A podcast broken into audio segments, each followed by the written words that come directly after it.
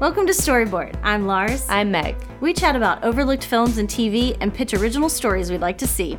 Today we're discussing the films that have been lingering on our watch list for far too long. We'll be airing some movie grievances, pitching an original film, and wrapping it all up with a few things on our cinematic radar. Pull up a chair, baby.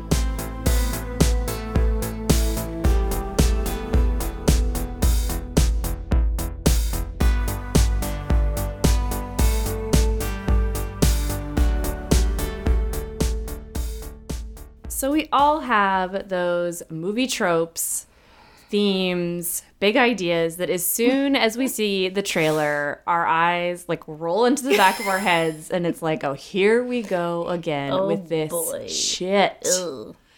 I mean, you know what I'm saying. It's like you can keep for the first few frames and you're like, uh oh. No, you can tell from the music. You can Yeah, tell the from mandolin. like dun, dun, dun, dun, dun, dun, dun. It's like, okay, sorry. here it comes. That's, a, that's another mini gripe. Sorry, we don't have time for that. So, yeah, give me like what is your cur- what your current movie grievance? Okay. What what would you like to air here? It's the airing of the movie grievances. This is one that I didn't really think about until my partner James mentioned it the other day. Um, because I think we had this topic, and I was like, "Hey James, what's your movie grievance? Your gripe?" Yeah. And he was like, and then as soon as he said it, I was like, "Oh my god, now I hate it, and I'm gonna see it everywhere now." Okay. So it's that trope or subgenre of a person in their um, 20s or 30s visiting home or like moving back home. So dealing with awkwardly with their parents, rummaging around their house, sleeping in their old bed, and like their feet are like too big Oh, for the a you know, twin bed, the and bed. it's got like oh, airplanes. yeah. Okay. This is the one especially. And then when they deal, uh, they see their old townie friends or their old girlfriend. old And then uh, here's like a perfect encapsulation of that interaction. Like, so that girl, that old townie girlfriend's like, I can't believe you thought you could just show up here after all this time and, and I'd forgive you for that thing you did. You know what I mean? Like, where'd you go? Like, after. Which tends to be like this person went to college out of state. Yeah, I guess much and they're- their- we were yeah. gonna we were gonna go and do this thing together. We were gonna go to New York Yeah. or something. That interaction with the the friend is like the one that I really can't stand. But yeah, pretty much just okay. So here's some examples in Okay. case you're like, wait, what? Yeah, what give me- movies give me you- some- Yeah, I have some juicy examples here. Sharp Objects, that uh, series that was just on HBO or something. It's like I kind of liked it until I didn't. Until it was just like too sweaty and ugh. Anyways, um, too sweaty. That's it was another. just too sweaty, like Yeah. just sweating booze. Anyways, um, Colossal, that Anne Hathaway. It's like a sci-fi movie, but like she like moves back home. It's like where she's Oh, like right, and the, then she controls the that Korean thing. monster thing. That Yeah. yeah. The oh yeah, Young Adult. Oh, the Young Adult Charlize is a good Theron, example, Yeah. yeah. Um, this one that's not very famous, but I saw on Hulu. Uh, it's from last year called Most Likely to Murder. It's got like Adam Pally. Um, and it doesn't matter. Anyways, it's that exact genre. Um, Sweet Home Alabama, Garden State. Ugh. um, Oh ugh. yeah. Grosse Pointe Blank, which I wanted to like that so much, and I watched it kind of recently, and I was like, "That's not good." Sorry. Um, there's a Netflix movie called Other People that has like Molly Shannon. So the ones that I will accept are You Can Count on Me, the 2000 movie uh, with Mark Ruffalo and Laura Linney. That one's actually okay. Um, Is that the siblings one? yeah. Okay. And that so that one one's is- actually, and there's not enough like brother sister friendship Yeah. movies in my opinion. Well, speaking of friendship, I think so. I thought about this. I clearly have a lot of movie grievances, as you well know, but Yeah. one of my big ones is the unlikely friendship, especially in a forced cross racial or cross cultural or like across ages way. Just a real Finding Forrester. yeah, situation. okay, so finding Forrester, Yeah. driving Miss Daisy. Ugh. So we got a Gerans thing Yeah, going oh, on here. no. Um, the Help, Green Book, probably didn't see it because Didn't I see it, won't see it. Shall not. Nope. I shall not see a Farrelly movie. Oh God. yeah, sounds awful. You know, and then with Cross Ages, as good as it gets, Lost in Translation, that kind Mm-hmm. of like.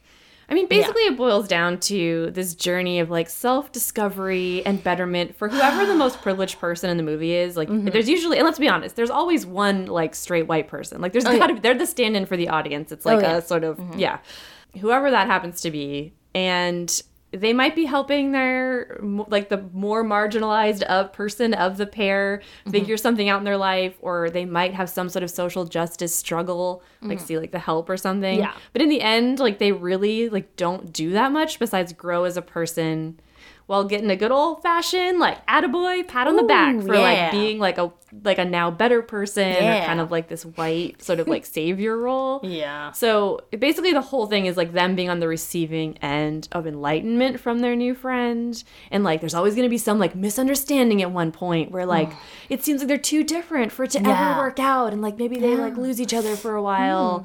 But then there's like a come to Jesus moment. And before you know it, they're just playing heart and soul together on the piano as the credits roll.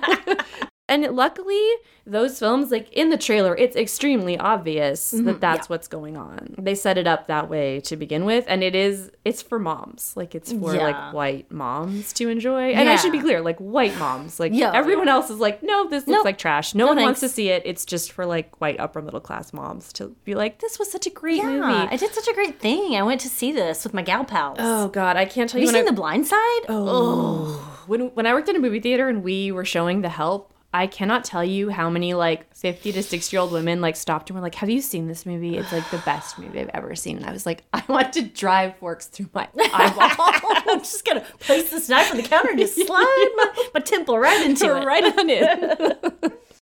Is there anything like that that I would like that it's okay? I'm trying to. I don't know. I didn't come up with any. It's not worth thinking about. It's not worth pondering. Yeah. yeah. write us. Let us know if you want to make really a. miss something. that was like the unlikely friendship of your dreams.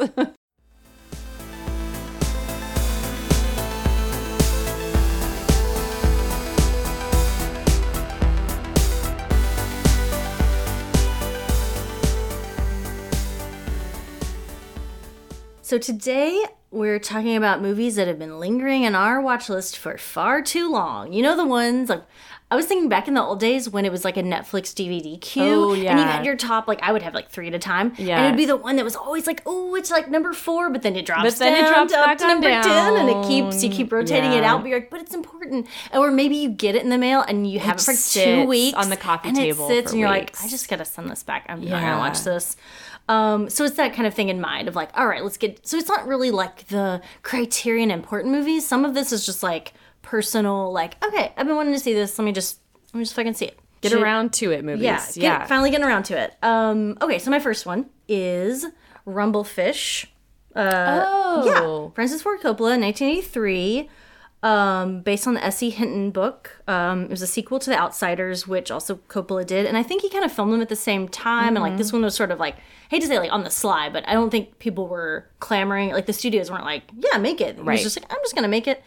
Oh yeah, one thing I was gonna say is that like in this list I've got two black and white films and several uh, unintentional Dennis Hopper connections. So you'll just get to see that peppered in throughout. Okay. Actually, into the um, I think into the radar section. Okay, so it's uh, Matt Dillon. He plays a character called Rusty James. They, I'm pretty sure if I remember correctly, they say Rusty James way too much. So many oh, that's another micro uh, like grievance I could get into where.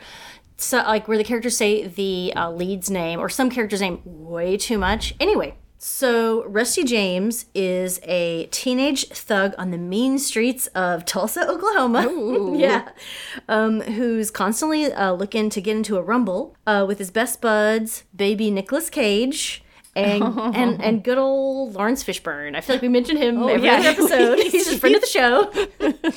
um, because he wants so basically he's always looking to um, get into fights because he wants to be like his brother literally just called the motorcycle boy like that is his older brother's like name they never say any other name Yeah. and, and it's not like motorcycle boy it's the motorcycle boy How I'm interesting sure. to be like the overnamed protagonist, and then that his own sibling is just like unnamed. yeah like i just go by this this whole thing here okay so um, um so the motorcycle boy is played by uh beautiful like young mickey rourke before his face began to look Oh, like that's something hard that to imagine. like because Pre-wax, pre charcuterie plate faced or whatever. You know, he just looks like a pound of just like meat just pounded into.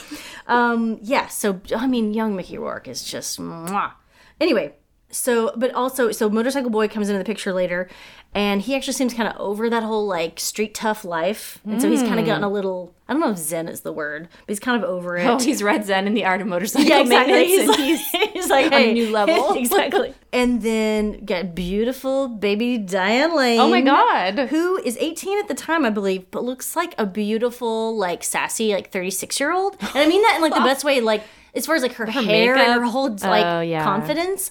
Anyway, so it's just weird. I was like, she's in a good way. she, yeah, I mean, I was like, but she's 18. Jesus. Sometimes Anyway, 80s films, like the Oh, yeah. styling just makes everyone look so much older. Ugh, anyway, so she plays his uh, Rusty James, put upon girlfriend. Um, there's lots of other cameos. Tom Waits has a cameo, and Dennis Hopper is Rusty James and Motorcycle Boy's dad, just kind of like burnout dad. Seems Um, appropriate. Yeah, right, exactly. It was shot in just gorgeous black and white with this sort of like highly stylized realism. So it's actually, I mean, it's very real. Like the streets are like, you know, where they, um, what's it called? Watered them down. I don't know. So it's like there's lots of steam Ooh, yeah. and like, you know, like shine, like the shimmer from the streets. It's just, it's all pretty much all shot at night. And the cinematographer uh, Stephen H. Burum also shot uh, The Bride, which is a something I mentioned last. I think it was last time or one of the times on my radar from 1985. So just another connection there. Um, so this was actually really poorly received upon release. And you know, I love a maligned Yeah, film or like a minor, quote unquote, minor work from a major director. All right, how about you? So my list, I pretty much chose movies by directors whose work I'm already pretty damn familiar with, but Mm-hmm. these are just films that have like lingered on my list for quite a while, like just the one, you know, the ones that Mm-hmm. That's, are three and a half pretty well known. yeah. um so my first one is Lady Vengeance from 2006.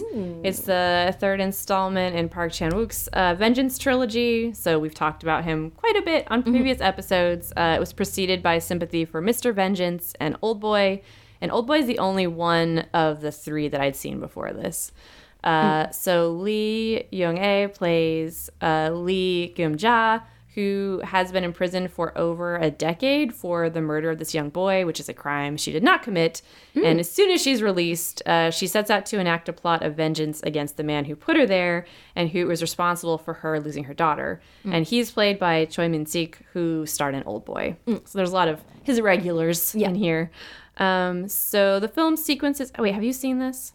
Uh, it's been a while though, so um, I remember certain things like charms being on cell phones. The first time I'd seen Yeah, that whole thing. I was like, oh, they really love charms and cell phones. I don't know why. That's what I really love- remember. yeah, That's my takeaway. Uh, so it's pretty achronological in terms of the sequencing, and the scenes kind of slowly reveal a more and more complex portrait of the protagonist. So in prison, she's known as both the witch and like this angel, mm-hmm. and you come to see that all the women that she enlists in her vengeance plot owe some loyalty to her from how she assisted them in some way in prison, sometimes via quite brutal means. And you do have to kind of adjust to the storytelling style of the film. I feel mm-hmm. like it's like a little bit of a choppy ride, mm-hmm. But it's a thrilling ride. Um, and it is, I mean, it is pretty viscerally disturbing, which should not be surprising if you've seen Old Boy. um, but I actually think this film makes better use of the violence and like the dread that gets built up than Old Boy does. And I do feel like a fatal error that a lot of thriller action movies starring women make is that mm-hmm. they want too much for the protagonist to be understood too quickly. Like they want her to be totally sympathetic like right at the mm-hmm. outset. So Yeah. they kind of rush to justify her actions as this woman who's doing all this killing and ass kicking but they they want to make it like she's but she's this angel and like here's how she's been wronged. Mm-hmm.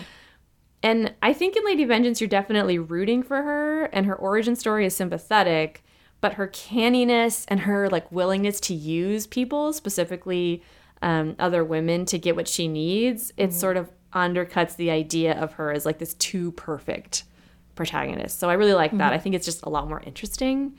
And Lee Young-ae truly pulls off red eyeshadow like nobody's business. Mm, I shall not attempt. All right. So next, So next, okay, this is one. This is a little obscure in that, like, I mean, there's some movies that are like obscure in the sense of like, but that, like real cinephiles know about it. And this one really is like, I guess I don't even know if anyone knows about this film. Um, but this is just one of those. It's very personal. It was on my. I think this might have been one of my first movies I added to my Netflix queue, Ooh. and also my movie. I don't know. That's like my, my jam is is. I think it's called Mubi. M U B I. I don't know. Maybe it's pronounced another way. Um, this came out in 2007. It's called okay, it's called Phantom Love by the director Nina Menkes. So again, like 2007 was that sweet spot. I was just starting all the Netflix Ooh, yeah. queue and everything like that. So I somehow found this, and I haven't really heard much about her films. But I was able to find it on the abandoned amusement park that is fandor.com. I, there's, I still have an account on there and it let me watch it. So I was like, okay, so hey, get it while you can if you're Yeah. a member or whatever. Um, so it's on there. I'm, I'm, I might have seen it on, on a Kanopy as well. I can't Yeah. remember. So it's uh, like a surreal black and white film um, with not so much a plot as like a series of repeated scenes um, of a young woman's life. She works at a casino. She has ho hum sex with her boyfriend. She watches. I don't know if it's like meant to be the Iraq War. I don't know when this is filmed, but some it looks like some sort of war torn country. She's wa- watching on the news. She visits her sister, who's experienced some sort of physical and psychological trauma. And there's a few scenes intermittently where she files her nails like way too aggressively. Like she has like um like acrylics and she's like filing like crazy. And I had to put it on mute because I was like, nope. Ooh, 'Cause so the sound like, actually, the sound mix actually has it. Yeah, it- can- it's like kind of a little heavy in the Foley art. I didn't realize it was so sensitive to Foley art until kind of recently. And I have we've kind of discussed this, um, but I kind of have this like I don't know if you call it a phobia, but this irritation of like really dry sounds, like or like the Oh, feel yeah. of like I don't want to get into it too much, but like the feel of like dry wood and like I don't know. So I think that equates somehow to like Yeah. nails being filed. I'm Mm-hmm. like, no, thank you. So I literally had to like put that on mute. Yeah. Anyway, um, other than that, um, it's a little rem- uh, reminiscent of Chantal Akerman's um, Jeanne Dielman, and there's like way more to the title, but Yeah. Jeanne Dielman. Whereas it like it shows a repetition of daily events of a woman's like domestic life. Um, but I mean, obviously, it's not as good as Jeanne Dielman because that movie is basically perfect. But yeah, I would say like some of the highlights for me were the scenes of her just like working the casino. So you just kind of get her. I don't know if it was like I can't remember if it was at like the craps table, roulette maybe or something. Yeah. But just like you know, you see the people there. It's just kind of a mood kind of piece. And then these repeated shots of her uh, like walking down a hallway to her like apartment. I'm not sure if she works like if it's a hotel casino, if she lives in the hotel, but she's walking down what looks like a hotel hallway or her apartment hallway, and she's wearing like a cocktail dress and there's like a python. I don't know snakes, but I don't know if it's like a python or like a boa constrictor. It's like a big old snake slithering down the hallway, and she has to kind of like pause and kind of like step over it. It's just sort of like a long, uh, one like one take kind of shot of Mm-hmm. just her walking down and kind of dealing with a snake.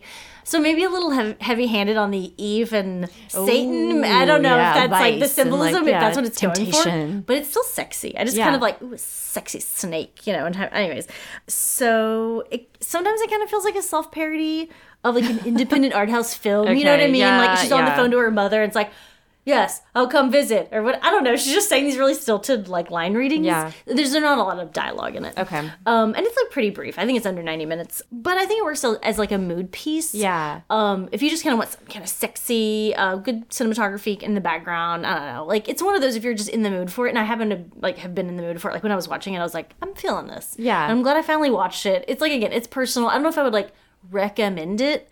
Like, but I would not stop you from watching it if that makes sense. It was worth sense. finally It was worth like like just it wasn't like a huge disappointment by any means, but Yeah. it also wasn't like oh my god I've really found something here. It was just like yeah that was good you know. And now you can And now it I've off. seen it. satisfying. Um, and I think she made like other like she was a uh, like Nina Menkes was like apparently she made films into like I mean the eighties like she she made like a lot of I think another one about a woman worked at a casino so I was like did she work at a casino at one point because this comes up Yeah, a lot right what you know. maybe or maybe it's easy to get like rights to like you know uh, film, Film in a casino. casinos, maybe. Well, how about you? Got another one? So my next one, uh, I was really loitered on my list for a very has loitered on my list for a very long time.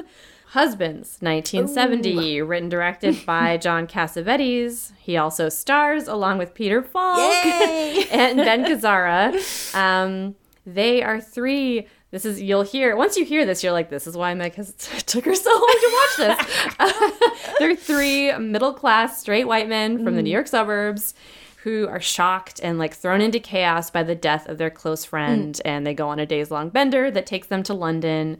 So trying to oh. grapple with and escape death and the essential meaninglessness and hollowness of their lives. So it is one of his most critically divisive films. So that's really saying something for him. and I mean, I can see why because it's a real shaggy dog of a movie. Yeah. Uh, there's almost no discipline in terms of editing. A lot of the scenes are improvised. Mm-hmm. They drag on aimlessly, and the characters are truly unsympathetic Yeah. pieces of shit. Which is his deal, you Yeah. know, his jam. And on the other hand, the camera work is incredible. The sound mix is pretty genius. I don't know if you remember, but like it's deeply like off-putting and it's really like shrill and mm. abrasive and it emphasizes like really weird bits of everyday dialogue and mm. just like sounds of everyday life. Mm-hmm. Um, it kind of matches the way that these men relate to each other and like brush up against the world and like assert themselves against the world. Mm-hmm. There's also this really interesting tension, I think, between the charisma and the charm and the camaraderie among the three actors on the one mm-hmm. hand, and then like the disgusting racist, misogynist, Yeah. disordered characters they play. And I think that tension really touches on the crux of why I can't throw away the film entirely. Mm-hmm. Um, because you see these men who really the love that they have for one another is possibly the only real thing they have in their mm-hmm. lives and it's the thing that keeps them going. And they're just kind of tormented by the trap that they live in that's been dictated by their gender and mm-hmm. social class and race. And like thinking it through i was like okay these guys are about 40 and you know 69 70s they were born in the 30s they were adolescents during world war ii and they came of age during this time of like this hyper focus on the nuclear family and this really narrow focus um, this narrow vision of masculinity Yeah. where men are like these strong silent providers and they were too old like these guys were too old really and they were already pretty much trapped in the straight world by the time in the 60s when people started questioning those dynamics Mm-hmm. Yeah. you get a job in the city you get married you get a house in the suburbs with two to three kids and two cars and all the consumer goods you could desire Mm-hmm. and you're just glad for your evening glass of scotch and playing golf with the boys on Yeah, sunday for your God wife to shut up so you I can go in the den and get drunk by yourself. like literally and it fucking kills you Yeah, i mean yeah, yeah. literally in the case of their friend who dies yeah. but also in this kind of existential way because you can really i mean it's pretty visceral like i do think the actors they really convey that like desperation and misery and the abuse that they commit against others is really part of like that death dance i feel like I- mean, it's pretty fascinating i mean they Mm-hmm. Yeah. are like just to be clear they are far from empathetic characters but it is a great exercise in demonstrating like the patriarchy truly hurts everyone, even these men, Even themselves, yeah, power. honestly. Yeah, they're monsters, but they're not happy monsters. Like they're Yeah. Mm-hmm. miserable, um, and I do think that's valuable to see, regardless of the creator's intent. So, Yeah. it is this really interesting artifact. Yeah. I think it's worth watching Mm-hmm. That is a thread that is so strong in our society. Well, um, something that I probably said before, and I will definitely say again about directors that might make me sound like an apologist for a lot of these like kind of white straight male stories, is like showing is not condoning. That's what I Yeah. something that I I heard that somewhere along the lines, somewhere, um, and I was just like.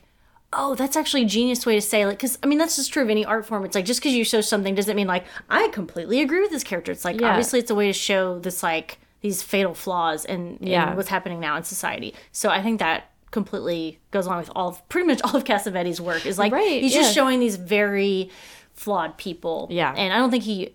If, I mean, I don't know the man, but uh, so I'm assuming that like he he knew what he was doing. Yeah. like, he was showing how flawed they were. So, yeah, for sure. He may have related a little more to the Yeah. characters and than he may have seen it in himself as like here are my sure, worst instincts. Yeah, yeah, definitely. exactly. But I, I would definitely recommend it. I um am glad I finally watched it, even though I was like, oh god. Yeah, I mean, I'm sure it's like a little rough. I mean, any movie from, I mean, really before this year or even in this year. Yeah, I mean, hell, you know. Oh yeah, and like content warning. I mean, there's like a a, a domestic violence, kind of like a um, sexual assault, like uh, scenarios that are uh, dynamic wise very Mm-hmm. uncomfortable. Yeah. Well, that will segue very nicely as far as that goes into my uh, my pick, um, Out of the Blue. So uh, it's 1980, uh, directed by Dennis Hopper. So again, Dennis Hopper. I don't know. It's I swear this is accidental. All these connections, and there's still I think one more to come. Anyway.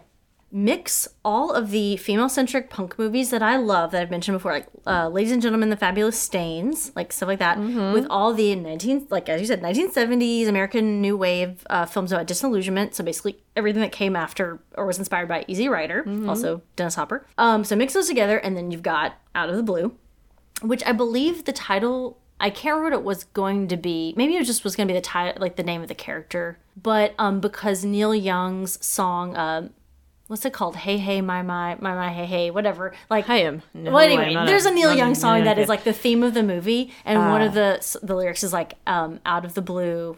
Uh, into the black or something. I don't know. I'm sure I'm misquoting it.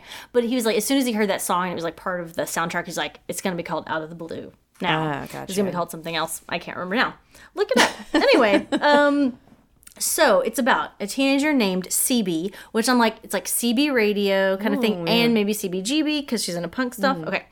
Uh, I think her real name's Cindy, and they say that a few times, but she's uh, CB to me. Yeah. Um, so a teenager named CB, played to perfection by Linda Manz, who was um, the young supporting actor and narrator of Terrence Malick's Days of Heaven. I don't know if you remember that. She's like the kid with the, the sort of scrappy. She Yeah. sounds like Steve from Sex and the City. Basically, she like this like cute gravelly New York accent I will not do my Steve impression that truly Steve, torments hey, Joel. Miranda, you're the one. Anyway, okay, so she's that basically. So okay, seriously.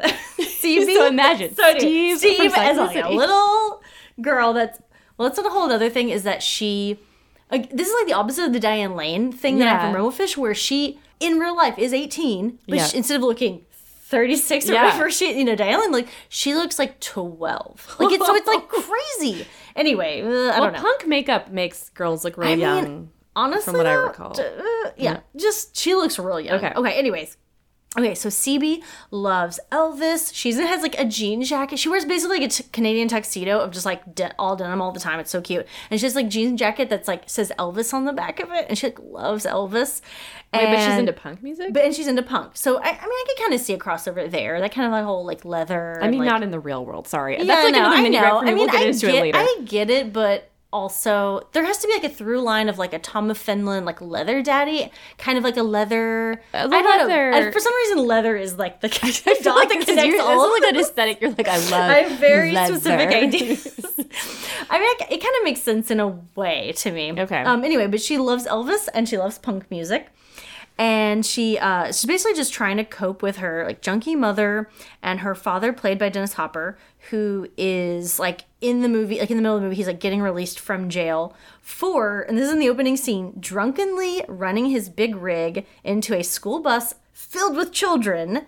And I'm like, so obviously, I mean, it shows it like, and I'm like, oh, he had to have killed, I don't know, 25 kids or Yeah. something. He's in jail for five years. So I don't know how that works I don't know. Honestly, as an Unsolved Mysteries fan, I can tell you when men committed crimes in like like, 70s or 80s, they're like, oh, he was really, he murdered this person. Yep. Oh, whoopsie daisy. Yeah. Oh well. Oh, yeah. Who cares? It's crazy. So his couple dozen kids that are dead. Okay.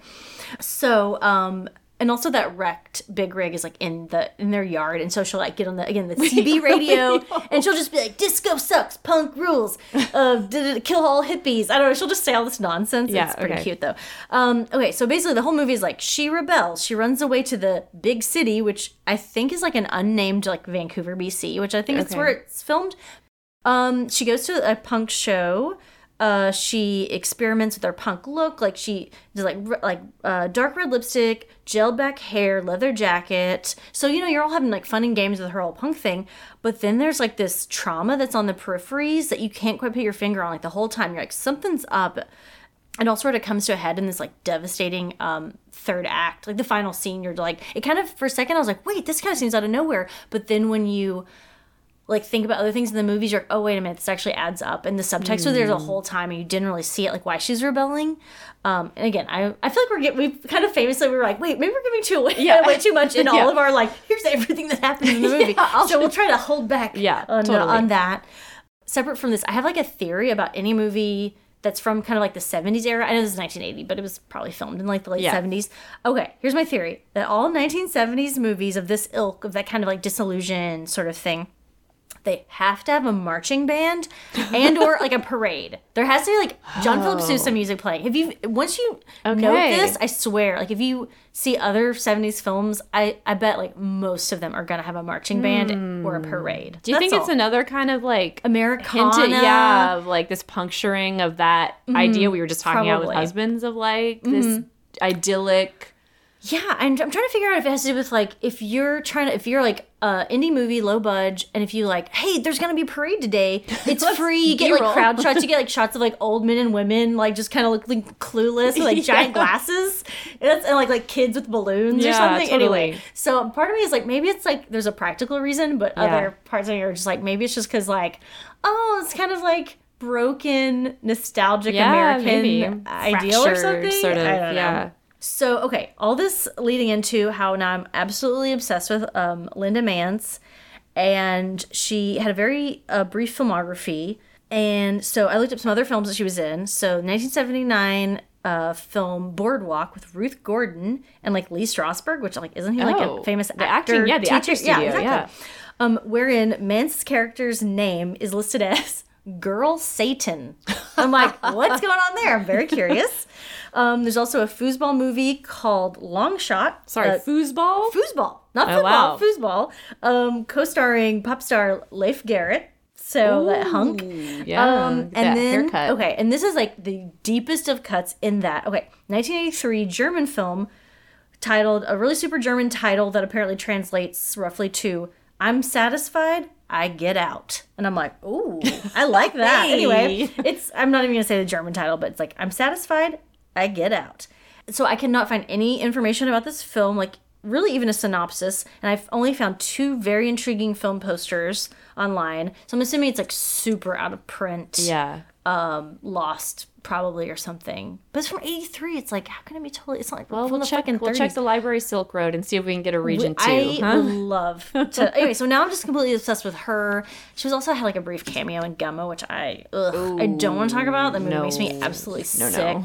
Anyway, so but she yeah she kind of seems like she didn't really act after that, Hmm. and I don't know. I just love her like gender fluidity and her whole like vibe in every movie I've seen her in. So I don't know. Yeah. Linda Manz's maybe. Hey, Baby. Linda Man, man. so my last one is Afterlife from 1998, directed by Hirokazu Koreeda, Hmm. whose work we've discussed before on the podcast. He most recently directed Shoplifters, which Oh, yeah. Got like maybe made the hugest splash in the U.S. of his films. Um, so he wrote, directed, and edited this one. That's pretty common for him. Uh, so I mentioned that I had been watching some sentimental Japanese films recently, and my friend Jay suggested this one to me, which reminded me that it had been on my list for a long time. Like I think, like you said, like Netflix DVD days. Yeah. um, as a fan of his other movies. Uh, so the premise of this film is that so after death, people spend a week in this kind of like hybrid social services building slash train station uh, where they have to choose one cherished memory from their life to spend with for all of eternity. Oh jeez. And so they're assisted by the staff who are there, who help them identify the memories and then like pin down details in order to recreate them as short films. And then those short films are like the memories they move on with. So that's how they're taken with people into like the afterlife. Kind of sounds like heaven to me. Lars is like, this is It's like, actually. it's like instead of being purgatory or whatever. Like, yeah, you take we pick one movie, one mean, memory, and it becomes yeah. a movie. Yeah. So uh, in the film, basically as a viewer, you spend a week with the new crop of the recently deceased, and some of the staff, in particular, two members of the staff who are working on some particularly difficult cases of the recently deceased. So the nature of who the staff are and why they're there is revealed over the course of the film. Um, it's an interesting follow up to Koreeda's 1996 documentary Without Memory, which is about a man with short term memory loss that was caused by medical malpractice. Oh God. Um, and then he has like his, some of his later films, like Still Walking. That's also concerned with like how memories make up our sense of self. So memory is like a ongoing theme, I think, in a lot of his films. Uh, so it's just this really loving meditation, also on film as a medium for self fashioning and like self perception. So the staff work with these like film and video archives of people's memories. Like in this film, like there will be like recordings, but they're like, oh, this isn't an exact replica. It's not like a scene from your life that you play. It's like it's still like a little bit off. Like it's a little slightly different than maybe the memory as the person remembers it. But they're like, oh, use this as a guide as you watch this like videotape of your memories.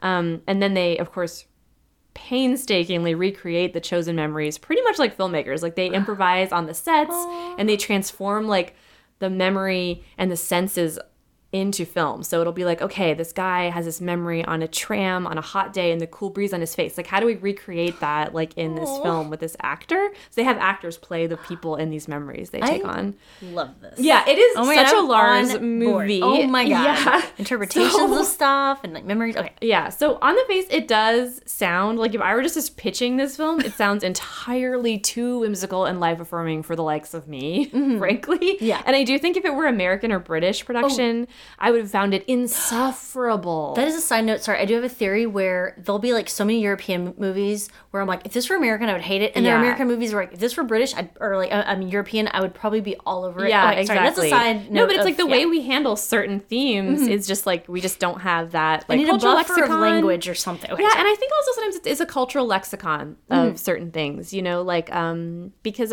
I've noticed this with a lot of Japanese films, like things that may be a little bit more about like yourself and memories and nostalgia is not quite so tinged. And you know, we do have the hallmark effect even in big even in like indie movies here, you know, where yeah. things are just like a little too much of the swelling strings and stuff. Oh, yeah. Um so this is not like I really think that it handles sentiment really beautifully Mm-hmm. and there's this kind of like mid 20th century realism and very low key sort of dry humor that marks a lot of his work and I think that diffuses some of the resistance that I may have had to the plot and the premise. And I do think watching it, you do start to reflect on the memories that define how you conceive of yourself and your mm. relationships, and how, and for me, like how my relationship to movies, you know, defines my own memories. So, mm-hmm.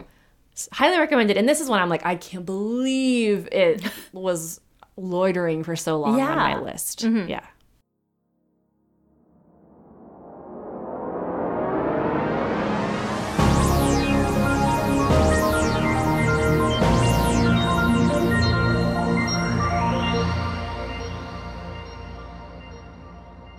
All right, it's time for us to generate another pitch.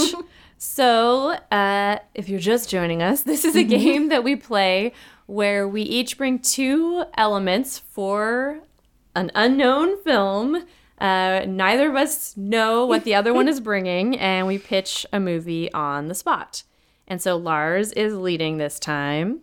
Take it away. All right. Okay, strap in because this is like a real. Okay. My file is pretty thick on this one. It's like a it's like a fully formed idea. Okay. Oliver Winchester um, is a manufacturer and marketer of the famous Winchester rifle. He dies in 1880. His son William inherits the company and the fortune. William dies of tuberculosis just four months after his father died. So thus, all the like the company, the fortune, whatever, goes to uh, Sarah Lockwood Winchester, who's his wife. Um, so the story features it centers around Sarah. Okay, I'm thinking maybe like Jennifer Connelly for this role, just because I would love to see. Like, Jennifer Connelly hasn't really had like a real good juicy role Yeah. by herself. I mean, she's been in some other things like Noah and whatever. I don't know in the last few years, but I just want her to like, I don't know, be this, like the centerpiece of a film. Okay, so. Um, so back to Sarah. Okay. So very again, I'm still still not really even into the story yet. Okay. And this is like featured in like a lot of podcasts. So you can probably easily look this up and people will explain. So Sarah, okay, after her husband's death, Sarah inherits um, more than at the time twenty million dollars, modern day money, half a billion dollars. Okay. So imagine just be like, your husband dies, you inherit the family business, you own half of it. And also, it's important to know that just before her husband died, her infant daughter died of an illness known as marasmus, which is a children's wasting disease. Just they daughter wasted away. That So, sounds like a very 19th century. yeah, exactly. Yeah, frankly. So everyone in her life has basically died at this point, and she's uh, like multimillionaire. So uh, she came to believe that her family and fortune were haunted by the spirits of the people who'd been killed by the Winchester rifle, which is the, the company she inherited. So she visits a, a psychic or medium or whatever, popular at the time. Um, so she wanted to channel her late husband and seek some sort of solace for her depression because of you know she's again feeling she's haunted by this this death um, because of her company. So allegedly, the psychic advised her to leave her home in New Haven, Connecticut, and travel west, where she must build a home for herself. And it's unclear if she intended to build the home to like assuage the spirits, or I think more like to confuse them. Like, Yeah. not in New Haven anymore. Now I'm uh, in California.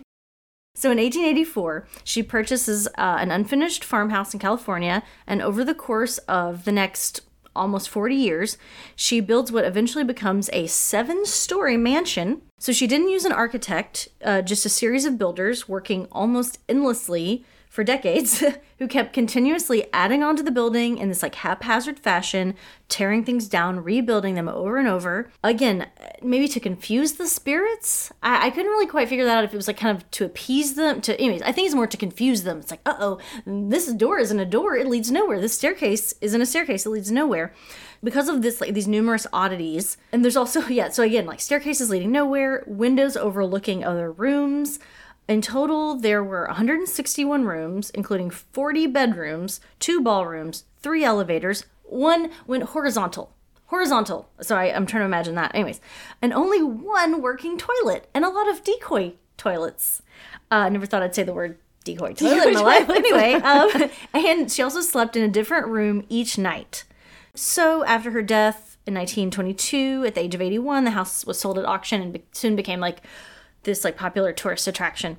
So, all that to say, I think that would make a great kind of like a horror movie. But I mean, like horror and like that kind of like slow cinema horror movie, just kind of a general creepy vibe of her in this space that keeps like shifting and changing and you could show like the passage of time and the house itself i hate to say like it's a character in the movie but it is you know it, it maybe really utilize the space um i don't know if like the ghosts if i, I think there definitely like should be probably ghosts in it but i don't know if they should be like real or if it should be kind of in her head. And let me make it clear right now this is not a shutter island situation i don't yeah. want her like i don't want to be like is she going nuts and like That's like the Jennifer Connelly trap. you know what I mean? I, She's I- always that's another mini nuts. gripe. Yeah. I don't want a woman being like she's Yeah. hysterical. Like Yeah. I don't care about that. I think I'd like to just see her just almost like trying to solve a problem. And these ghosts, like maybe they're on like the peripheries, like they're just out of the out of uh, the frame, and they're I don't know. I mean, so I see there's like horror, but like maybe not in a tr- that sort of like traditional like s- uh, you know scare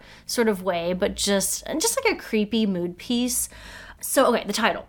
So usually we've been like lately we've been doing like here's a crazy kooky title I found along the way. But then I was like I couldn't help myself. I was like what's like a realistic title? I was like something to do with like guns and like this house or something. So I was thinking like okay, I'm pretty proud of myself for this. Ballistic because that's like ballistics is like gun stuff and it's like going a little crazy. So maybe it's not really right for this piece, but like but I was just I just had to say that out loud.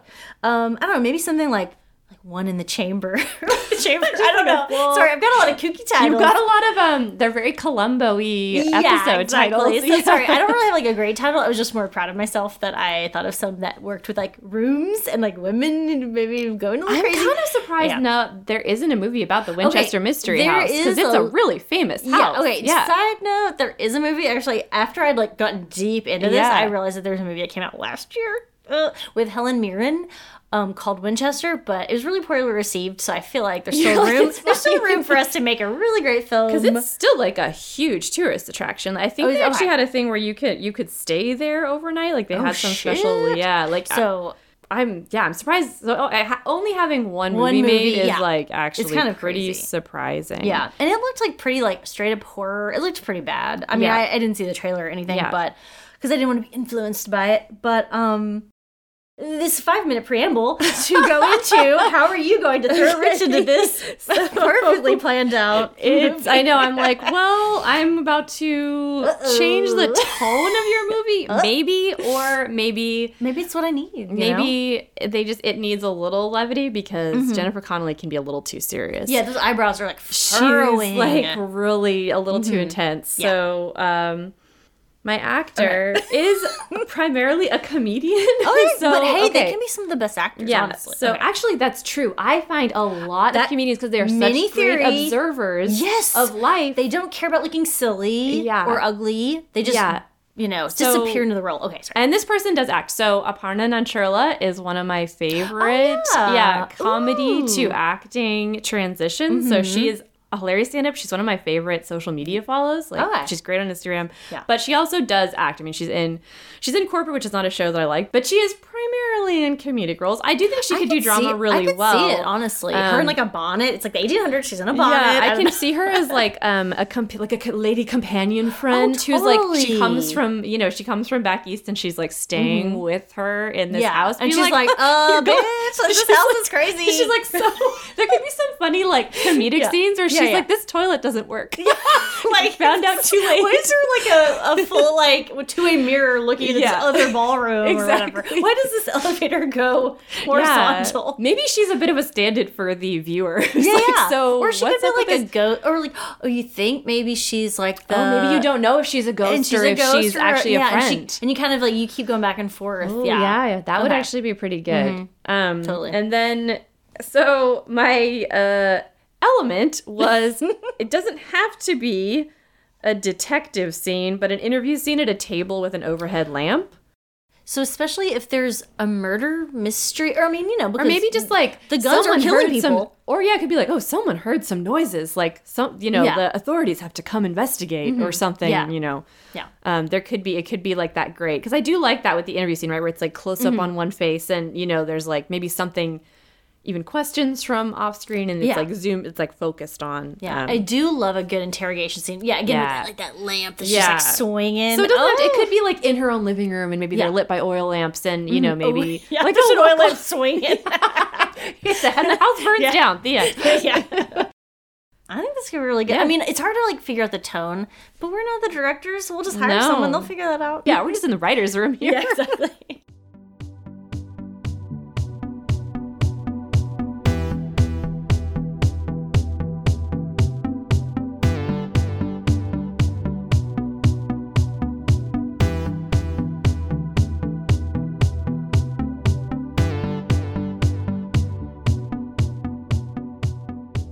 So Meg, Meg.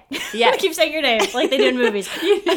just to make sure you know You which know. character I am on this radio play. Oh my god. Um, what's on your cinematic radar? Okay, so I have one recently watched recommendation and one wanna watch Okay. next. Super quick. Uh, although this film wasn't.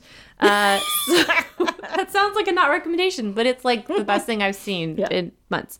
So Happy Hour is a 2015 film by Ryusuke Hamaguchi. It is a Japanese film. I'll just come out and say it. It is five hours long. Oh shit! But she went there. yeah, I, I went there. Can't sugarcoat it. This is it. Ooh. Give it to you straight. Yeah. Um, but when it ends, I mean, you legitimately are going to be left wanting more. Like you cannot believe it's ending there. And in the US, you can watch it on Amazon, and they do break it up into three installments, like very abruptly. Like it just like fades to black. Yeah. But it does give you a chance to give yourself some intermissions, like get up, stretch your legs, like have some yums. Uh, I loved this movie, Okay. and you know, I don't really need to overexplain it. It centers in the lives of four friends in their late 30s. Like, wait, do I like it because it's about four friends in their 30s? Anyway, um, it follows this interconnected sequence of events after one of them reveals she's going through divorce proceedings. And just like how their relationships and their family dynamics and their friendship all kind of intertwine related to that. It's probably the most gorgeous and stunning piece of realism that I've seen in recent memory. I really can't recommend it enough if you're okay with slow cinema. Mm-hmm. As in, like, there's a scene where they're at this workshop with this artist, and you're pretty much experiencing the workshop in real time with them. So just know that going in. But you've really, I mean, I think you'll really love it. Want to watch mm-hmm. next? Yeah. Uh, the Second Mother is a 2015 Brazilian film directed by Ana Muliert. Muliert. You know, I don't know how to pronounce her name. Yeah, Yeah, Just we'll put it. We'll drop it in the episode notes so Yeah. you can find that. So it centers on a woman who's worked for years as a housekeeper for this upper crust Sao Paulo family, and then her estranged daughter shows up out of the blue and just upsets like the whole household dynamic and the pretty stratified um, social caste dynamics of the family when she shows up. So it looks it's a bit of a comedy drama, but um, it looks great. It was recommended as uh, if you had some problems with Roma, like that this would be um, a good alternate film. So I'm looking forward to checking that out. It's on Amazon Prime right now, so yeah, pretty available. What about you? Well, a couple of things I've recently watched. I watched two fantasy noir movies. It was kind of like, I was Oh. like, is that a genre? Yeah. It is now. Okay. Okay, I'll just try to be really brief because I have a few points here. Okay, Trouble in Mind, 1985 by Alan Rudolph, who was like in Robert Altman's Inner Circle. Um, so Al- Alan Rudolph's actually made like a lot of films I like. Remember My Name, The Moderns, um, and Choose Me.